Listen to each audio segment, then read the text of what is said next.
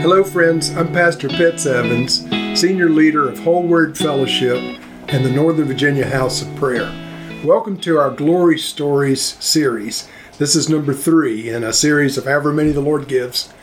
But this week, I want to follow up on the visitation in Sierra Leone. Remember, two weeks ago, I told you the Lord said He was sending an angel to go before me to Sierra Leone.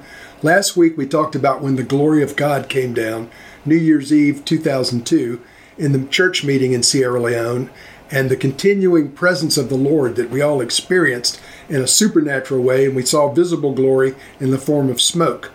Well, this week I want to tell you another story from Sierra Leone. And before I do it, I want to read a scripture from Mark. This is Mark chapter 9, verse 25. When Jesus saw that a crowd was running to the scene, he rebuked the impure spirit, and he said, You deaf and mute spirit, I command you to come out of him and never enter him again. So he was talking to a boy who was deaf and mute, but it involved a, de- a demon that had somehow gotten possession of this boy and made him deaf and mute. Okay, this is a biblical paradigm. And so Jesus cast the demon out, and then the boy could both hear and speak. So here's my story. We had started having um, outdoor crusades and outreaches in Sierra Leone after the initial outpouring I mentioned last week. And in one of these crusades, typically after we'd give the altar call for salvation, we'd go down and lay hands on the people, whoever wanted prayer, pray for them. And there's a lot of people, so um, I'm one of the people praying for people. I'm going by, and sometimes I'm touching one at a time, sometimes I'm touching two at a time, but I'm, I'm going along trying to pray for everybody, you know, briefly, and anybody that wants prayer.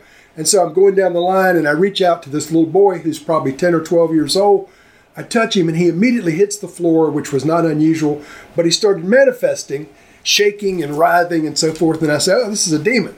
So I, I kind of knelt down, put my hand on the little boy's chest, and I'm I'm casting out the demon and comforting the boy at the same time. And so it wasn't too long before the little boy kind of latched his eyes on me.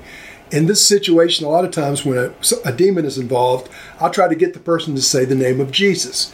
Because while they're actively involved in the demon uh, still being with them, a lot of times they have trouble saying Jesus.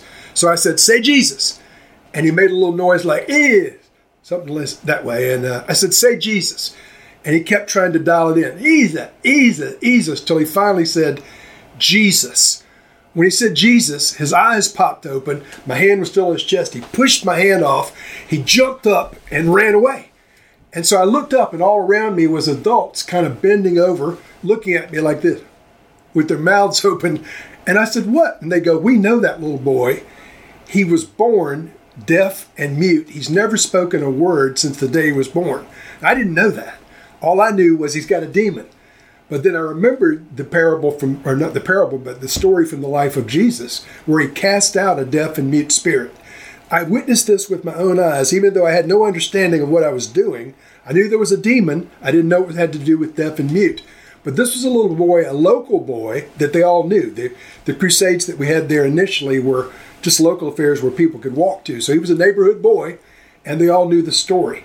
But I witnessed this with my own eyes. I didn't pray for it, I didn't expect it, I didn't even know what was going on. But the Lord delivered this little boy from a demon that had bound him up deaf and mute since birth. That happened in our generation, friends, not 2,000 years ago. And so next week, I'll share another similar story about a little boy who was born blind.